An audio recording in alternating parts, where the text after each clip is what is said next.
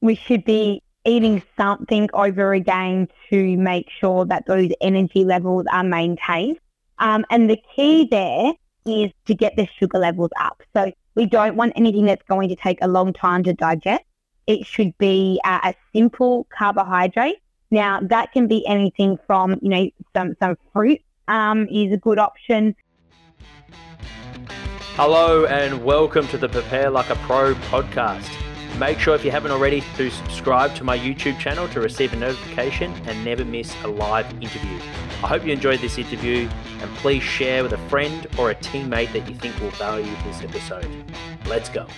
Today's episode is a bite-sized episode with Dom Condo. For those that don't quite understand how periodization and nutrition works, what can be the benefit for adopting um, throughout you know your different phases of off-season, pre-season, and uh, and season? Yeah, and I guess you know that that um, example I gave around changing carb intake around training is an example of periodization, where essentially you're adapting what you're eating around the different phases, and that can be macros, um, so times of season, or micros, so training sessions. Um, and I guess the real benefit of that is making sure that you know you're, you're fueling appropriately, you're recovering adequately, and you're getting the changes that you're after in body composition um, whether that be increasing mass or reducing fat mass. And so actually doing that at different phases and, and changing that energy and macronutrient intake can really help with those goals. Do you have recipes on your website or are there some sort of things that people can follow, whether it be smoothies? Yeah, absolutely. Yep, I do. Um, and then um, you know, we, we post post regularly um on social media platforms as well around some recipes too. So yeah, absolutely. Um, and I'm happy to even, you know, if, just if it helps to share some with you, happy to do that as well uh, if anyone's interested. So yeah, but the recipe, the, the food um, the, uh, planning and prepping is just crucial. Um, yeah. and, and, you know, if you really eager to, to um, make changes and to improve performance, you have to know what you're going to eat around the training sessions coming up and not just think about it the hour before. Um, and I really think that's how, you know, you can make a big difference. It, it's just really the same way you'd have your training plan, you have your nutrition plan around that. What would be some pretty common things that you see in footballers, uh, certainly developing footballers as well?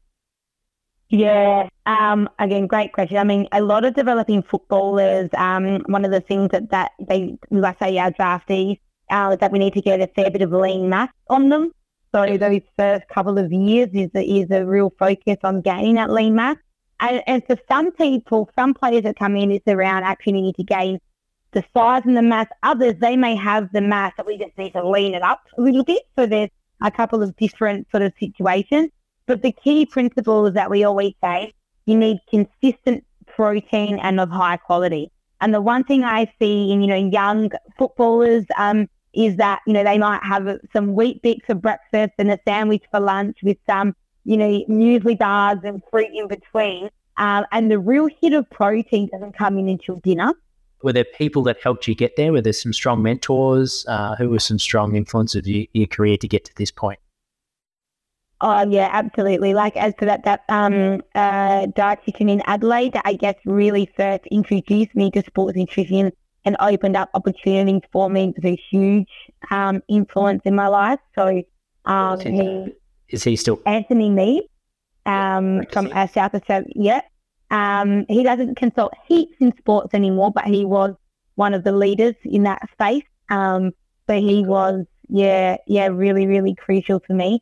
Um, I guess one of my um, old lecturers um, that influenced me um, to actually start my PhD. I think my PhD, doing a PhD, got really opened all the doors for me, and it was it's a point of difference. More and more people are now doing PhDs, but there's not heaps of of sports dietitians that are PhD qualified.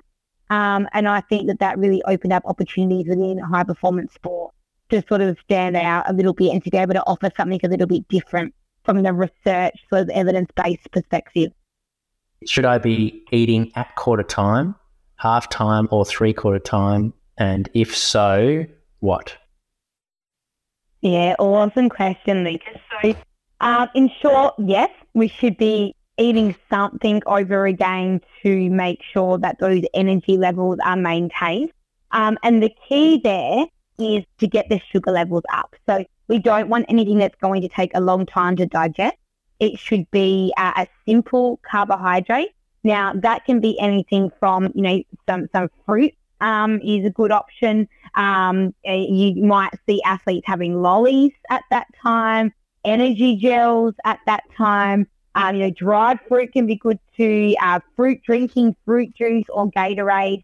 So you don't need a lot, but having something small, um, you know, either, you know, especially halftime, um, potentially as a small, you know, carbohydrate drink at, at the quarter time break will just make sure that you maintain those um, energy levels throughout the game. Is there a window before and after a game or training to eat without feeling sick?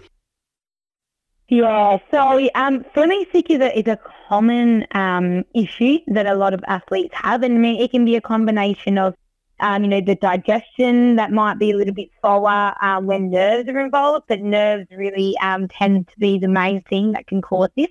So we have to think before a game, um, you really want a good two or three hours to eat your last main meals. It can be digested in time to actually have as energy. So you don't need to eat that close to a game, something that's substantial. You know, three hours before getting in your last main meal and then topping up with something that isn't too heavy so it won't make you feel sick. And so a lot of players that I work with that, you know, can feel quite nauseous on game day and whatnot they might just get it more from your their liquid based foods, so to speak.